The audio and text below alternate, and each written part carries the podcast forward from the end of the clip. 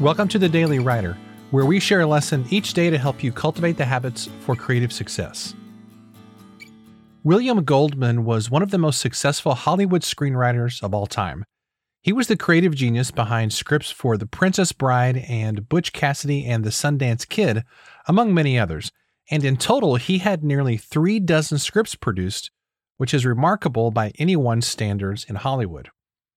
In his funny and insightful book, Adventures in the Screen Trade, William Goldman famously said, Nobody knows anything.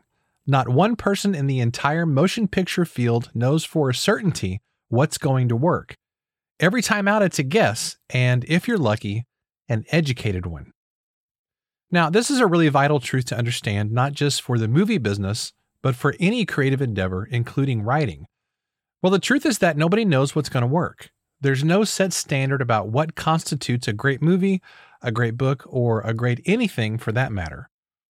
Whenever writers get together, we sometimes talk about the successful people as quote unquote great writers. Maybe you have friends who have written books and you consider them a great writer because of their success. But honestly, what does it mean to be a great writer in a world where nobody knows anything?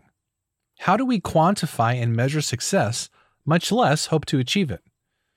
Well, at the end of the day, greatness means that you accomplished what you set out to do. It means identifying who your audience is and serving them well. It means being consistent with your writing and making it a habit. When you reframe greatness in this way, it means that greatness is completely within your reach. You and you alone get to define what it means for you to be a great writer.